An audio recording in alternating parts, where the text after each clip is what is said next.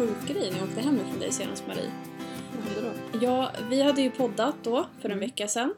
Och så hade jag tänkt att jag skulle åka hem lite tidigare än vad jag brukar göra så här. Så att jag skulle vara hemma någon gång vid fyra i alla fall, Mm. innan det blev mörkt. Det.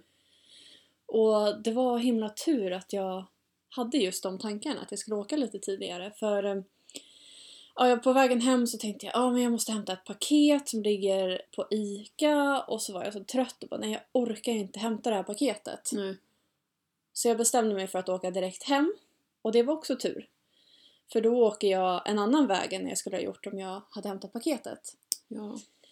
Så på vägen hem så åker jag förbi ett gäng hästar. Och så vid en av hästhagarna, man är ju hästnörd liksom, man tittar ju Ja. alltid på alla hästar man kör förbi. Mm. Eh, Men i en av hagarna så reagerade jag på att det var en häst som låg ner. Och eh, jag har något så här liten oro inbyggd i mig själv. För jag har Mm. haft hästar som har haft kolik och sånt där tidigare. Mm. Och jag kände att hmm, någonting stämmer inte. Mm. Visst, hästen kan ju ligga ner bara och vila men jag känner att jag måste vända, vända och åka tillbaka och Det var kolla. en magkänsla du fick där. Ja, jag fick en dålig magkänsla liksom. Mm. Och jag såg inga människor i närheten heller. Så jag vände och så körde jag förbi igen. Så här krypkörde, kände mig jättekonstig. Mm. Och spanade och öppnade fönstret och ropade liksom. Och ingen reaktion från hästen. Eh, Så att jag bestämde mig för att parkera där vid hagen och eh, gå ur bilen och tjoa och tjimma liksom och se om hästen reagerade. Mm. För jag började tänka, men shit, alltså är den död? Den, den får inte vara död för den låg, den låg liksom helt lealös på marken. Så Mm. jag blev jätteorolig. Mm. Men så klev jag ur och ropade hästen, hästen! Och så började jag klappa händerna också. Och då lyfte den på huvudet och liksom tittade. Och sen reste den sig upp och jag tänkte, åh shit vad skönt. Vilken tur. Ja. Ja, men jag kände mig också lite dum för då började jag tänka så här att nej men oj, tänk om de bara låg och vilade och så är det jag som nojar liksom. Mm. Men eh, jag stod i alla fall kvar och tittade lite till och då tyckte jag att den såg lite loj ut. Och det är ju svårt när man inte känner hästar, liksom. man vet ju Mm. inte hur de brukar se ut. Men Nej. den hade ganska låg huvudhållning och så småningom började den liksom titta på magen på vänster sida, titta på höger sida, så här väldigt långsamt. Mm. Och jag stod och bara hmm, det kan också vara tecken på kolik, så jag stod kvar. Eh, och tittade runt, det var ingen människa i närheten. Eh, och sen började den krafsa Mm. och sen la den sig igen. Ja, och då kände jag att ja, nej det här är, det här är kolik, Åh. den mår inte bra den här hästen. Nej. Så jag började gå omkring och blev lite så här halvt stressad som man bara känner att ja, men, vad- vad ska jag göra liksom, vart ska jag knacka på? För det är Mm. jättemånga hus där runt omkring men jag såg inte att det var någon som verkade vara hemma. Nej. Men jag gick i alla fall upp i en riktning där jag tyckte att det såg ut som att det var en hästgård. Och så knackade jag på där men det var ingen som öppnade. Eh, och så tänkte jag vad ska jag göra? Jag ringde min eh, närmsta granne som är bonde. Och de Mm. känner ju de flesta för de åker runt och plogar och sånt där i, Mm. i närheten av där vi bor. Mm. Och de hade en idé om vems häst det kunde vara. Okej. Så jag fick ett telefonnummer och tack och lov svarade den här personen. Jaha. Ja. Och det visade sig vara grannen till den som ägde hästen. Så att hon eh, skyndade sig ner till hagen för att hjälpa mig och ringde samtidigt ägaren så att hon kunde, Vilken tur. Ja. ja, så att hon kunde komma och, och ta hand om hästen. Ja. Och vid det här laget så hade hästen rest sig upp några tillgångar och jag försökte liksom pocka på uppmärksamheten och sådär men den hade lagt sig ner ett gäng gånger också och var verkligen ja, men så här medtagen. Mm. Den låg inte knappt och rullade ens utan den bara la sig Åh. platt så. Ja. Men det dröjde inte jättelänge som tur var innan ägaren kom. Och ja, tydligen så var hästen lite äldre då. Och hon Mm. sa att det var inte, det var inte alls oväntat med det här vädret, leran och de går och pillar liksom med leran efter grässtrån och de kan få i sig massa skit så här års. ja. Eh, Men Jag har eh, själv gått och varit nervös för det här också. Hästarna Ja. ska dra på sig någonting. Ja, men jag har det- peppar peppar klarat mig men nu börjar Herman också bli lite äldre och så. ja, men det är ju en Ja. väldig riskperiod just nu när vi Ja, har det en massa här... lerig, lerig liksom, vinter. Det har inte varit någon vinter, det har inte varit någon snö. Nej. Nej, och det kommer de Mhm. här äh, grässtråna och så vill de envist liksom gå och Ja. pilla på dem. Så kan de få i sig något skit så får de ont i magen. Mm. Eh, Men eh, jag hjälpte Mm. till ett tag där och sen så åkte jag hem. Och Ja. vi, hade, vi bytte också telefonnummer då, jag och ägaren och sen grannen där. Och så eh, senare på kvällen så hörde ägaren av sig och tackade för att jag hade stannat. Mm. Och sen, eh, Hade det gått bra då? Liksom? ja, hon skrev då att hästen Ja. hade bajsat och att det verkade som att det värsta var över. Så Mm. att det kändes jätteskönt att höra. Tänk vilken tur att du kom där. Ja, jag var så glad att jag... Ja. Att du inte åkte och hämtade paketet. Nej, precis. Dels att jag inte åkte och hämtade paketet och sen att jag åkte lite tidigare så Ja. att jag hann komma den där vägen innan det blev mörkt. Ja, precis. jag hade inte För- sett ja. hästen i hagen annars. Så eh, ibland känns det nästan som att det var lite så ödet som Ja, var det där. var Och, meningen att det skulle vara så. ja. Eh, och, Om man lyssnar på magkänslan också kan man Ja. väl också dra slutsatsen av. verkligen. Det, det är ju så viktigt liksom, att Ja. göra det. Och jag tänker att när jag stod där så tänkte jag, vad hade jag velat att någon hade gjort om det var min häst? Mm. Och då hade jag verkligen velat att någon hade stannat och kollat. Även om det inte hade varit någon fara så skulle jag vilja att någon tittade för att försäkra sig om Mm. att det var lugnt. Mm. Så det kändes skönt.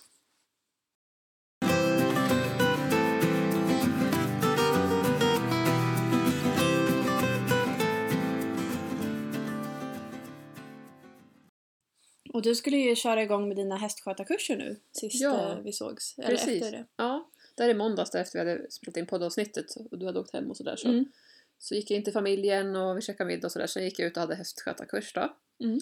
Och det var jätteroligt. Dels så var det lite nya elever också som jag inte hade Ja, träffat. vad roligt. eh, och sen så var det två som var ridit privatlektion hos mig tidigare, två syskon. Okej, men inte har gått Eh, hästskötarkurs? Nej, precis. De har ridit några privatlektioner sådär enstaka. Mm. Och nu så kom de och började. Så det var jättekul och hästarna var, var liksom glada och få komma igång och få lite uppmärksamhet, lite extra Mm. uppmärksamhet och sådär. Och, Vad gjorde ni för något? eh, vi började med att men, vi gick igenom hur hästens kroppsspråk funkar. Mm. Man ska, liksom, de här signalerna man ska lyssna på. Mm.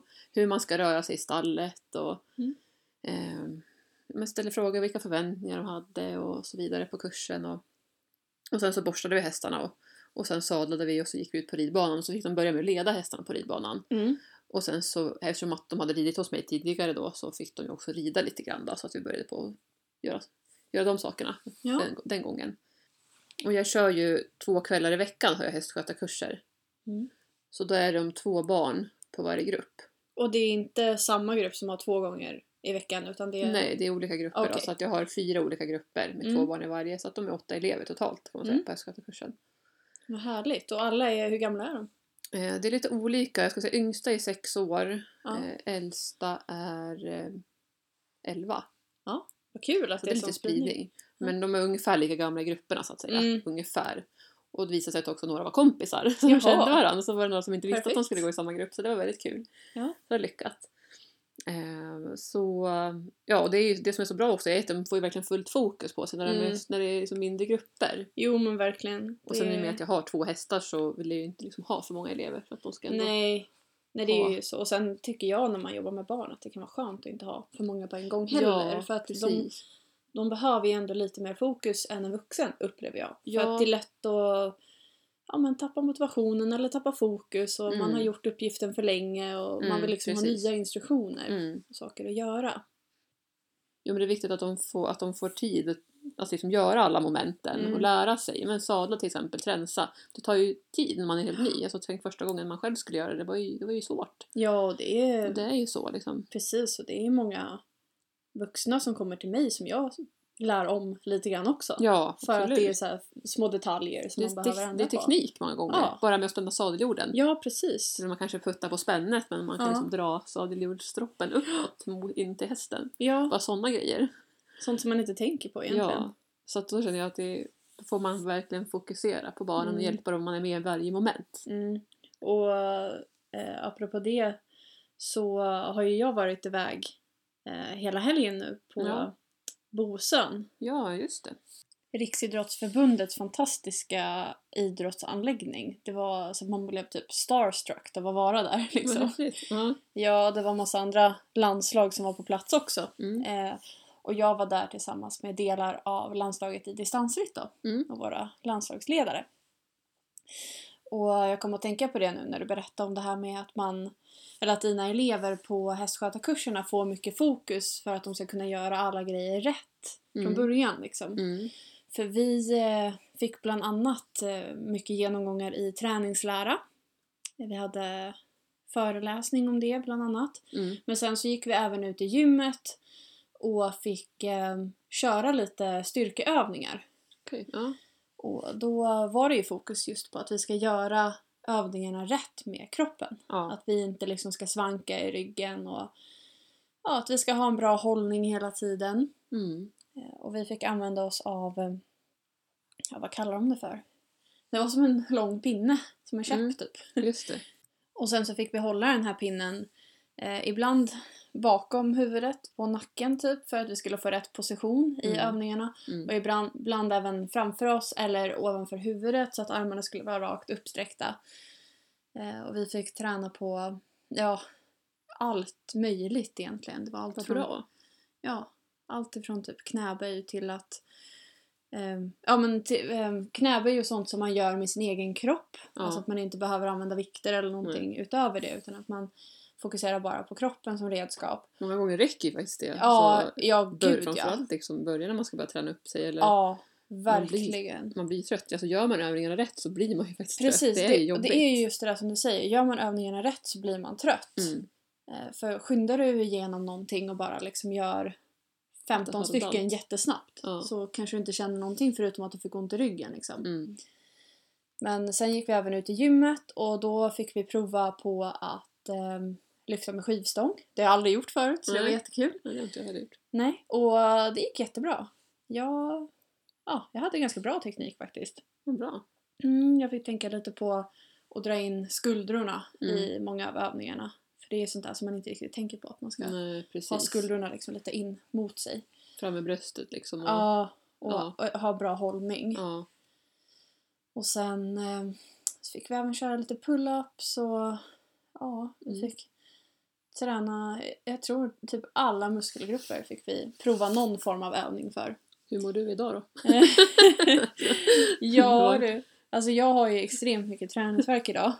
Eh, och jag var ju och simmade i fredags, eh, fredagen då innan den här helgen på Bosön. Eh, Så det är en ny rutin som jag har startat. gud vad bra. Ja, det var första Så gången i fredags men ja. Ja. Ja, ja, det är fantastiskt. Men jag säger redan nu att jag har startat den här nya rutinen. Jag Mm. inledde den i fredags och jag kommer att hålla den för att det är min mentala inställning liksom. Det är att Mm. nu kör vi så att jag Mm. inte så jag inte velar eller åker dit bara ibland utan jag ska åka dit minst en gång i veckan tänker jag.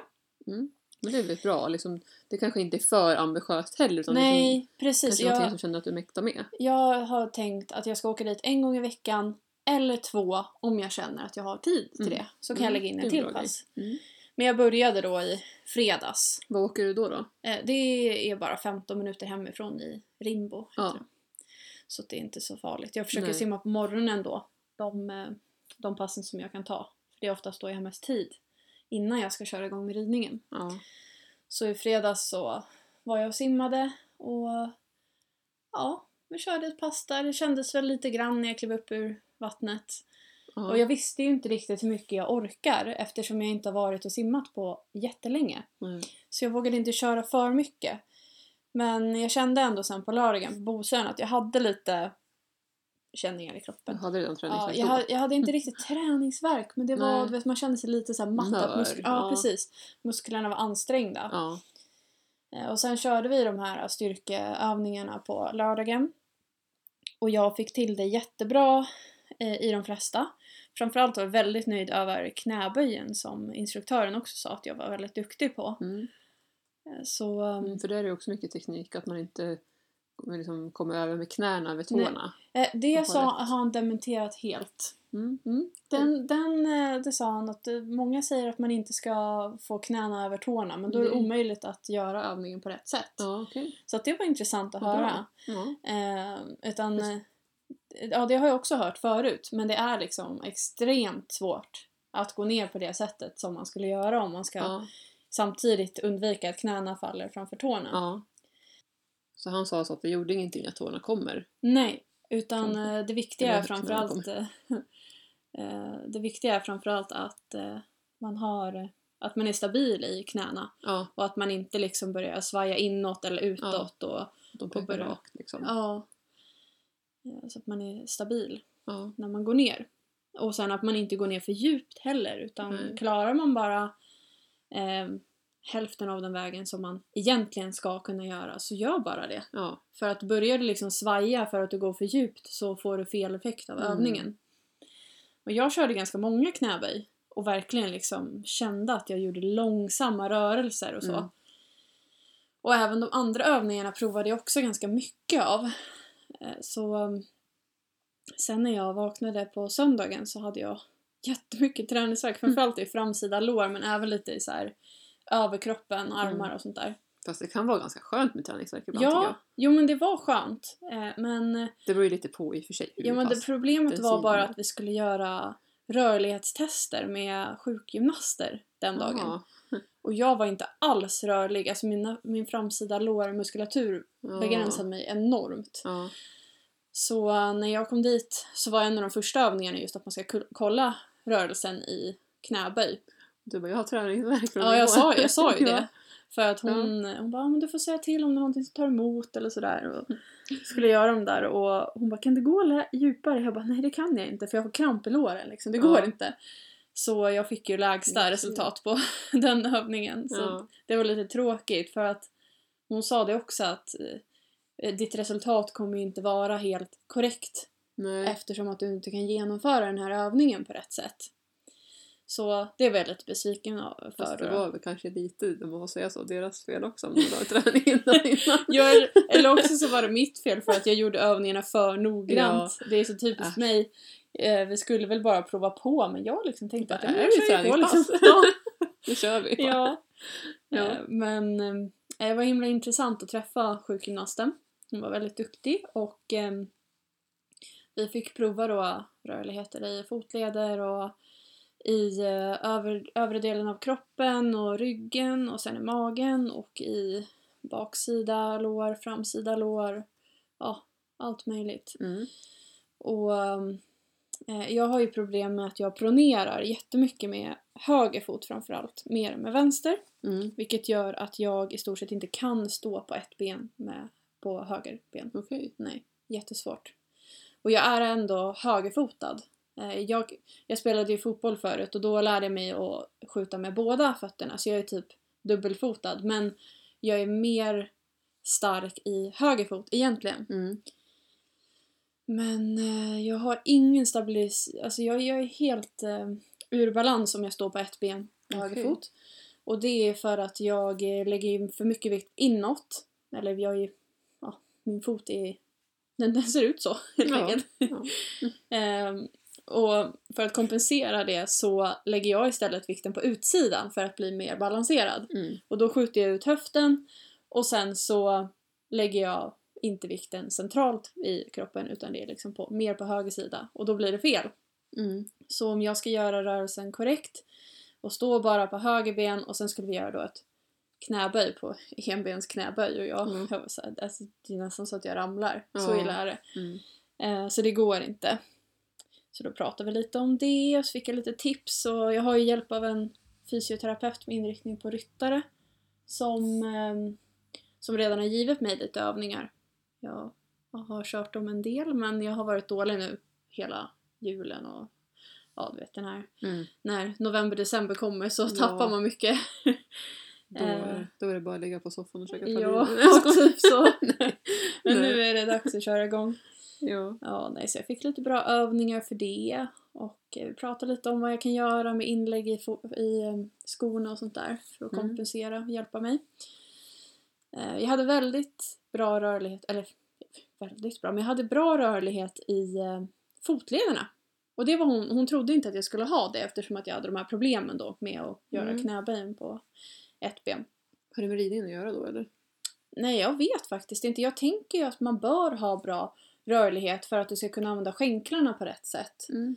Och eh, jag upplever i alla fall på mina elever som inte är så rutinerade att de ofta har svårt för att vara snabba i sina skänkelhjälper. Mm. Som man kan behöva vara om du behöver vara dynamisk. Liksom att du lägger på, lägger på, lägger på, lägger på. Mm. Och inte bara statiskt trycker med skänklarna. Så jag tänker att man borde vara bra i rörlighetsträning eller rörlighetsövningar för fotlederna. Mm. Och det var jag. Och sen så var jag även ganska rörlig i bröstryggen, alltså överkroppen, skuldrorna och så, vilket jag var lite förvånad över för det hade jag inte riktigt förväntat mig, men det var jag. Mm. Eh, sen skulle vi göra en övning då vi låg platt på golvet och så ska man resa sig upp. Upp i plankan, direkt ifrån att ligga platt på golvet, upp i plankan. Jag Eh, och sen gör... mig sen. Ja, jag kan göra det. Jag om, jag, om jag klarar, jag kommer få kramp i hela kroppen. Får testa här efteråt sen. Ja. Efter. ja. Ja.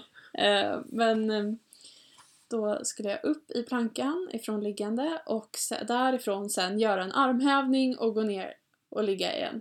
Mm. Och medan jag gjorde det här så skulle instruktören då hålla en sån här pinne på tre punkter. Eh, huvudet, eh, vad blir det? Typ skuldrorna mellan skulderbladen Mm. och svanken på mig. För att se att jag var rö- rät eller liksom rak hela tiden. Ja. Så börjar jag tappa någonstans så ja, blir det ju ett, ett glapp där under Mm. pinnen. Mm. Och den... Ja, jag, jo, jag tyckte att det kändes bra men det gick inte så bra tydligen. Hon sa nej, här, här tappar du. Ja. Eh, och det var ju ett test då för magmusklerna. Och då sa instruktören att jag är extremt stark i eh, de raka magmusklerna, alltså de här som man brukar, sexpacken som man brukar träna Mm. liksom. Ja. Eh, de ytliga. Ja. Men den här övningen handlar om att använda de inre. Inre. Mm. Ja. Och de är ju, alltså det är de man använder för hållningen framförallt. Mm. Så där fick jag många bra tips. Jag har lite träningsverk nu för att vi körde några sådana övningar sen. Så jag Mm. eh, fick ligga på golvet eh, med ryggen neråt, magen uppåt. Och sen så ska jag tänka att jag ska liksom dra in, suga in naveln Ja. som om det ligger en isbit uppe på naveln. Mm. Och sen ehm, så gör jag som lite benlyft därifrån kan man säga. Ja. Eh, och då tog det ordentligt i den inre Ja. magmuskeln som jag inte hade tränat tillräckligt bra. Eh, och, och hon sa då att jag är väldigt stark i den också. Men problemet är att jag måste träna in min hjärna på att använda den framförallt. Mm. Istället för att använda de ytliga. Mm. Det är svårare än vad man kan tro ibland. Alltså ja, här det med- är det. Och jag tycker det är det så här med- svårt med kroppskontroll. Ja, och hållningen måste jag säga, den har ju sen jag fick barn, alltså jag har blivit kass. Ja, men Alltså det handlar väl mycket... Axlarna liksom Ja, säckar ihop lätt. Och så enda gången jag typ tänker på min hållning det är när jag rider. ja. man- Sen i varan då är det såhär, nej men nej, bara går Nej, jag. men- Och så tittar man, sen råkar man se sig själv i spegeln liksom Mm. på stan eller Bara nej, ett fönster. var Bara, det där för någon? ja. Jag ser ut som Quasimodo typ. Ja. Nej Ja, men, eh, det eh, alltså jag tänker att ridning är väldigt bra på det sättet för att man får en bättre hållning Mm. av att rida. ja. För du blir mer medveten om att du behöver äta upp dig själv och så vidare. Eh, och du känner ju också när du sitter bra i sadeln, du får en bättre Ja. sits, eller du får en bättre känsla Mm. tillsammans med hästen också. Du blir mer med i rörelsen. Eh, så um, ja, nej men jag får jobba lite mer, mer på att få bättre kroppskontroll ja enkelt. alltså i och inte bara i ridningen. Nej, Jag red ju på Herman här igen i torsdags. ja, Och det gick ju bra den här gången också så det, känns, det känns jätteroligt. vad kul. Så här långt. Peppar peppar tar jag Ja. till det. Hur långt red ni då? då? Vi red till Sommarhagen, Samma- 15-20 minuter. Sen Ja. så red vi lite grann på ridbanan igen några varv. Ja. Vi travade där inne på ridbanan efteråt. Eh, Allt kändes bra? Ja. Förutom att jag då, då återigen där med hållning och Ja. kroppskontrollen efter liksom förlossningen och, eller graviditeten. Då. Ja, att du har haft uppehåll att, också det för liksom, att det känns i kroppen. Liksom, att men gud, mina axlar, liksom, när jag sträcker på mig så känner jag liksom Mm. hur det kniper åt i Mm. skulderbladen. Och, och jag hade lite träningsvärk då i sittbenen efter, dagen, efter. Okej. Men annars inte, inte så farligt ändå. Nej. Då. Sen visst skulle jag liksom rida ut ett långpass i skogen och Ja, trava ja, ja. och galoppera, då skulle jag ju få ont förstås. Du skulle inte följa Så- med på ett distanspass nu? i- Då kanske man ändå kan säga att det är lagom för både mig och Herman så här Ja. långt. Ja. Så då, ja, det Det- kanske kan vara min måttstock. ja. Att jag inte tagit ut för hårt i alla fall. Nej. Och det vill jag ju inte göra med Herman och inte med mig själv heller. Nej, man ska inte... Alltså det blir jobbigt. Det är som... Min kropp är... Känns som att jag går runt i sirap liksom. Eller som att jag försöker ta mig fram liksom i tung snö som det Ja. är just nu för att jag är så stel. Och det Ja. blir ju ofta så att man sitter mer still och så blir det värre. Ja precis, det blir värre av det. Man ska ju Ja. vara i rörelse när man har träningsvärk och Ja, så. verkligen. Det är det enda som hjälper. Ja, Och så, jag försökte, jag gick en liten promenad med min ena häst idag. ja, Jag kände att jag inte orkar rida. nej. Hade nog klarat det men mentalt så bara nej det är Ja. skönare att bara röra på mig. Jag tycker en promenad lär ju vara ganska skonsamt och bra för Ja, musklerna. jo men då får man ju verkligen Göra. röra på sig ordentligt. Och tar man en powerwalk så kan man ju verkligen använda armarna också. Ja. Och vi pratade en del om just eh, avsutten träning också på det här. Mm. Eh, den här träningsläran som vi hade på Bosön. Mm. Och de frågade hur många det var som fokuserade på sig själva. Och det var ju inte jättemånga. Jag tror att det kanske var någon som hade som var ganska duktig på att eh, ta tid för att träna sig själv varje Mm. vecka. Mm. Och nu gör jag det då med simningen i alla fall, Mm. en gång i veckan. Och sen har jag som målsättning att köra lite annat också. Men jag, precis som du nämnde så försöker jag inte ha för höga krav ställda på mig själv från början. Utan jag vill känna att jag lyckas till att börja med så att man blir lite motiverad. Mm. Och det tycker jag är viktigt. Det tycker jag också. Så att man inte känner att man liksom tar på sig jag ska göra fyra pass per vecka Mm. och så klarar man liksom bara att göra ett och då känner man sig misslyckad. Precis. Det Det där är blir ju klassiskt, dåligt. tror Ja. jag. Alltså det är lätt att man hamnar i den fällan. Man Väldigt vill ju vara lite överambitiös och tänka att "Ja, men det här borde jag väl klara av liksom. Ja. Och så gör man inte det då, då blir ja, tycker man tappar det är- sugen. Ja. Då har man ingen lust längre. Och så skiter man i det. Men Mm. eh, en annan föreläsning som vi hade i eh, lördags kväll, det var med en nutritionist. Hon var jätteduktig. Mm. En väldigt ung tjej. Eh, Hon var kanske yngre än mig till och med. Kan inte ha varit, eh, det kan inte ha varit så länge sedan hon utbildade sig, tänker jag. Mm. Hon var väldigt påläst och, och hade till och med läst på inom vår sport, distansritt. Mhm. Så hon kom med grenspecifika tips. Gud vad bra. Ja, det var jättebra. Och eh, jag har ju, som vi har pratat om lite i vårt avsnitt om kost och träning bland annat, så um, har jag en sån här aktivitetsklocka som Mm. har hjälpt mig mycket med hur mycket jag behöver äta och hur mycket jag behöver röra på mig också för den delen. Mm. Eh, så hon tog fram då eh, BMR, som vi också nämnde där, Mm. basala, det ba- basala behovet som man har om man bara ligger still i sängen en Mm. dag. okej.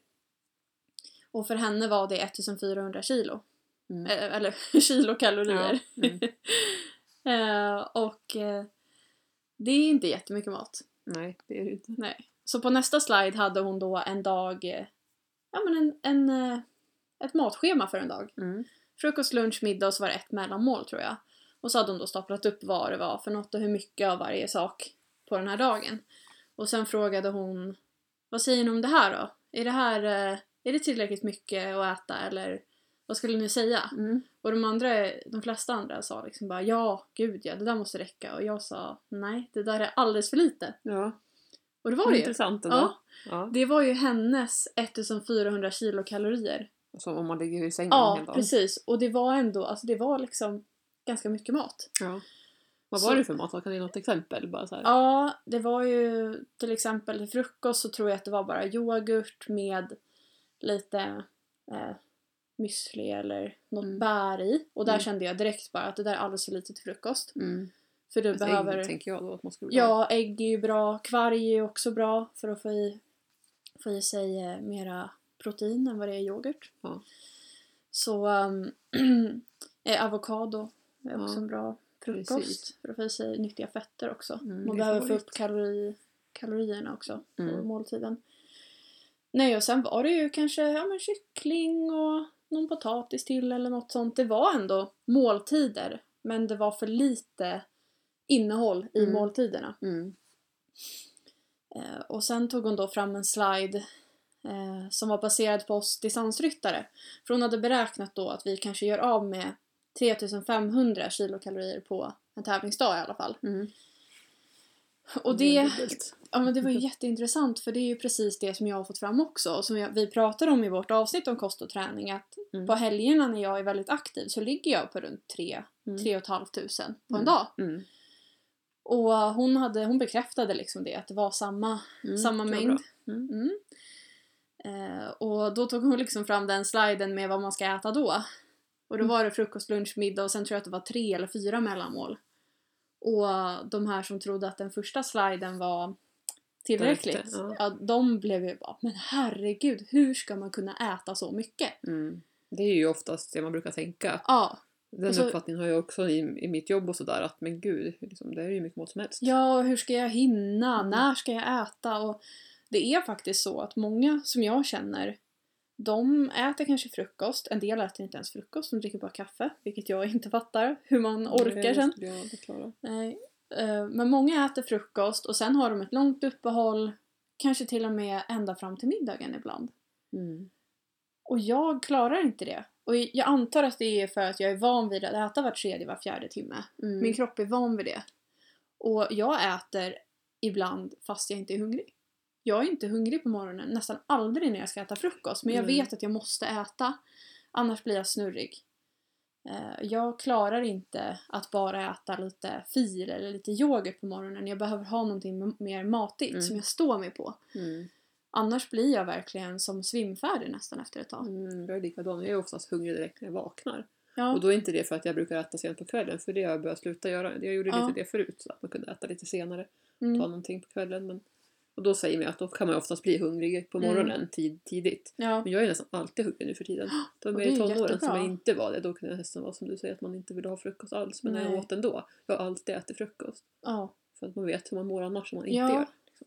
Och det är ju som sagt säkert en vanesak för vi är Ja. vana vid att äta så. Ja. Men de som inte är det, de tycker jag då, de behöver vänja sig vid det för att även om man presterar bra som det är nu så kan det ändå bli så mycket bättre om kroppen en- får alla de näringsämnena som de, den behöver Mm. ha också. Mm.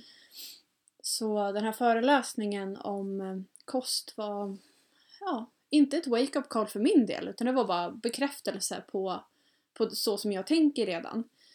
Eh, Mm. Och det, ja, det kändes skönt.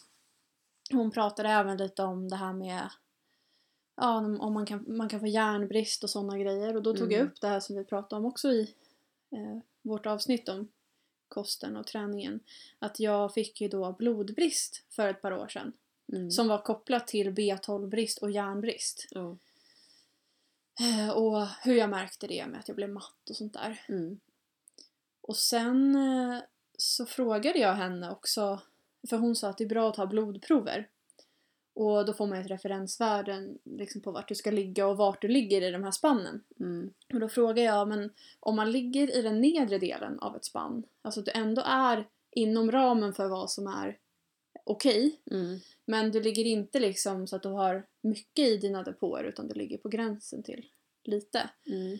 Vad skulle du säga då? För läkarna har sagt till mig att nej men det är, du är inom spannet så du behöver inte oroa dig. Och då sa hon att eh, ja fast idrottare bör helst ligga så att man har ganska mycket, alltså i det högre spannet, den Ja. övre delen istället. Och det bekräftade också lite av sånt som jag har tänkt på tidigare för jag har alltid reagerat lite då när jag har varit inom ramen för vad som är okej men ändå på den lägre dosen av Mm. vad som behövs. Mm. Och så har jag fortfarande känt mig lite trött och sådär liksom och Mm. underpresterat har jag upplevt. Men läkarna har sagt att nej men det går bra. Men hon menar på då, hon som är mer inriktad på just idrottare, att man bör se till att man faktiskt har lite i depåerna. extra. Mm. Mm. Mer, mer åt det... Nej, liksom. utan mer på maxvärdena helst. Så jag ska faktiskt ta och ringa och boka in tid för att ta lite nya blodprov. För det var ett tag Mm. sedan jag gjorde det. Mm. Stämma av lite vad man ligger på och sen kolla om man har någon brist på någonting. Mm. Kanske behöver något tillskott. Precis. Jag gjorde det när jag, nu när jag var gravid och sådär, Ja. kollade järnvärdet. Ofta brukar ju det vara lite sämre när man Ja, blir gravid ja. och så. Men det har faktiskt varit bra så att jag inte behövt tagit några järntillskott. Däremot gjorde jag det med, jag tror att det var med Kevin, då tog jag järntillskott på Mm. första barn. Inte nu. En del tillskott är ju ganska jobbiga att ta också. Mm. Jag vet att järn... eh, Eh, när jag tog det så var det ganska omständigt för man skulle inte ta Mm. det i, alltså, i samband med att du har druckit koffein två timmar innan eller två timmar efter. Alltså, Nej, och precis. dricker du då te eller kaffe så måste du Ja. planera. Det är lite att hålla koll på. Ja, men det var helt klart värt det. Mm. Eh, för att man, man behöver liksom ha bra. också. Ja. Ja. Det var två väldigt härliga och inspirerande dagar på Bosön. Och eh, jag känner nu att jag är jättetaggad på att eh, dels eh, fortsätta hålla mina nya träningsrutiner Ja. som jag har påbörjat. Och sen även att jag ännu mer tänker på vad jag äter Mm. och framförallt kanske hur, hur ofta eller hur mycket jag äter. Mm. Och, För det, det, det är ju avgörande. Ja, det är ju det för, för Kost och träning, det är så viktigt för Ja. hur vi mår. Och som vi har sagt tidigare också, man tänker så mycket på hästarna när det gäller just kost och träning. Mm. Men det är lika viktigt att tänka på sig själv. Verkligen. Även om man inte är elitidrottare eller rider mer än på ja, promenadnivå eller vad man ska kalla det Mm. för så, så måste man faktiskt äta och få i sig bra. Mm. Jag brukar tänka så här, tänk hur, hur noga man är också att serva bilen till exempel, Ja. samma som hästen. Ja. Men just att serva sig själv. Mm. För det är ju faktiskt, vi har en kropp och det är den vi ska leva med resten av livet. ja, Så att det gäller verkligen att ta hand om sig så bra man kan ute- utefter de förutsättningarna man har. ja, för det är inte kul om man behöver hamna på service eller på verkstaden och Nej. liksom byta ut någon del. Och det här med kan att bli. vara sjuk, det är ju oftast kostsammare än Mm. att faktiskt lägga men, pengar på mat och, Mm. och Friskvård. Och, ja men Ja. precis, friskvård istället för sjukvård. Ja. Friskvården är ju oftast billigare än sjukvården. Ja. Och många har ju även typ friskvårdsbidrag från jobbet Mm. som man kan utnyttja. Då behöver man inte ens eh, betala allting själv. Så det vill vi verkligen tipsa om att Mm. kolla om ni, ni har friskvård om ni inte redan vet om ni har det. Så kan ni utnyttja det till något roligt. Och det gäller ju även för hästar och ridning Mm. och sånt. Ja, och det där är ju hur bra som helst. Så att jag jobbade ju som ekonom tidigare och då vet jag att just ridning var ju inte avdragsgillt. Nej. Alltså gillar inte så för frisk- friskvårdsbidrag men det är ju hur bra som helst att det gör det idag. Ja, man kan ju ta både lektioner eller turridning eller köpa ridhuskort tror jag också att det gäller om man har egen häst. Ja, Så eh, det är bara att passa på. hur bra som helst ju.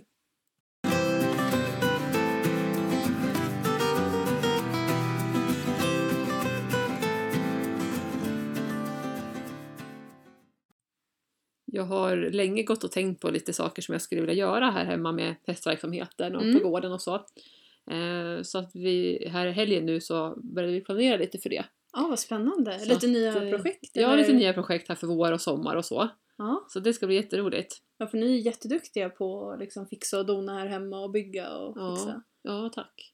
Ja. Vi har ju bott här nu snart tio, tio år och vi har gjort väldigt mycket som du säger. Det man får liksom påminna sig själv och Ja, bara just det, det här har vi gjort och det här och både liksom i stallet och ja, på gården med kontoret vi byggde, Vattenfallshuset och sånt. Men mm. det, jag tycker det är kul att ha projekt. Jag vill ha, jag måste ha det. ja, men jag är ju lite likadan. Man vill ju liksom ha någonting att göra, annars Ja. blir jag rastlös. Ja, jag brukar säga, finns det liksom saker man kan förbättra och göra om och liksom så, så då vill jag göra det. Ja, Jag tänker att man lever en gång så man vill ju liksom ja men har man... sig och göra det man, om man har möjligheten så är det kul Ja. att kunna göra. Och ni har ju också fixat saker hemma hos er ju. Ja, vi byggde ju, eller min pappa och min sambo byggde ju ett gäng uteboxar nu i, eh, i höstas och vintras. Mm. Så de blev klara innan nyårsafton. Mm. Så nu har jag möjlighet att ställa in alla mina hästar om jag behöver det. Det är Så jag, jätteskönt. jag har använt dem en del nu. Jag tänkte ta in hästarna ikväll också. Ja. Eftersom det är så lerigt ute Ja. så passar man på. Ja. Och ja, jag brukar ju inte ha dem inne så att jag tycker liksom att det är lite mysigt Ja. och, och få kunna mocka lite och fixa och dona och pyssla med dem Ja. inomhus. Så det har blivit som en liten härlig kvällsrutin Ja. vissa dagar i veckan. ja.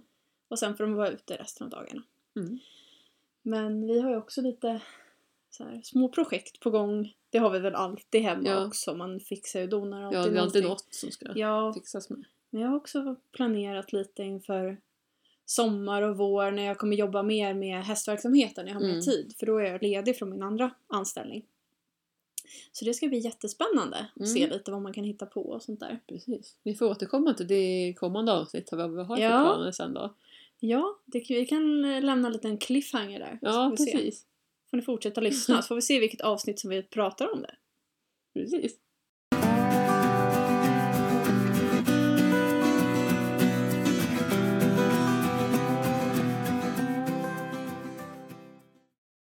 Det är så himla kul för nu finns vi på Spotify. Ja, och eh, om allt, all teknik har funkat som den ska, som det verkar, så Ja. ska alla avsnitt finnas där. Ja, Och de ska publiceras automatiskt på Spotify när vi lägger upp dem på vår eh, podcast-värld. Så vi Mm. använder hemsidan där vi laddar upp dem i vanliga fall. Och du hittar ju även podden på andra appar eller ställen där du kan lyssna på poddar. Mm. Och glöm inte bort våran Instagramkonto Nej! som heter Livet med hast-podden. Ja, och vi, eh, vi försöker att posta lite då och då där och kanske ta någon bild när vi poddar eller så så att ni får, ni får se oss lite mer också. Mm. Och våra hästar såklart. Kanske någon film kommer upp också. Ja, Mm. vem vet. Och sen så får ni jättegärna höra av er med eh, ja, frågor eller synpunkter eller om ni bara vill skriva av er om någonting till antingen på vår Facebook-sida eller Instagram då. Och på Facebook heter vi Livet med häst-podden. Och um, sen eh, så har vi ju även vår mail som är ganska ny och det är livetmedhast snabel-a gmail.com